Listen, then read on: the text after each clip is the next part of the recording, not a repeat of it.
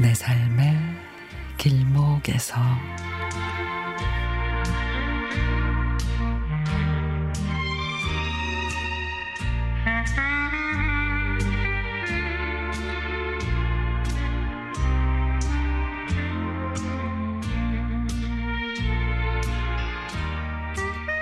펜을 놓고 싶지 않았지만 펜을 놓아버렸습니다. 어느 날 문득 저에게 무력감이 오더라고요.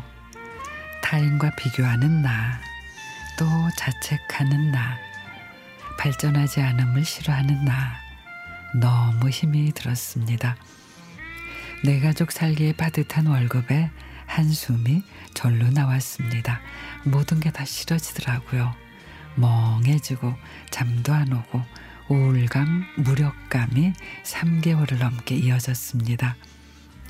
제가 좋아하는 취미 활동, 운동, 음악, 영화, 책 읽기 등 그런 것들 다 하기 싫었습니다. 하고 싶은 건 없고 먹고 싶은 것도 없고 인생은 자신이 하고자 하는 만큼 보이잖아요. 자신이 원하는 결과물을 얻지 못하더라도 과정을 즐겨야 되는데 어리석은 저는 너무도 많은 것을 원하고 있었습니다. 제가 갖고 있는 것에 만족하지 못하고 늘 더 높은 곳을 바라보고 그러니 힘이 들었던 거죠. 이때 아내와 아들, 딸 없었다면 아마도 이겨내기가 쉽지가 않았을 겁니다. 정신을 버뜩 차리고 보니 인생이 재미있어짐이 느껴졌습니다. 제가 좋아하는 음악을 들으면서 글을 쓰니 참으로 감개무량했습니다. 며칠 전에는 천안 행사에 다녀왔는데 좋아하는 가수의 공연을 보니 20년 전 대학교 축제 때 공연했던 가수가 생각났습니다.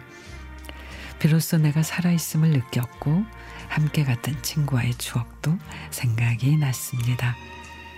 이제 가족과 저를 위해서 최선을 다하려고요.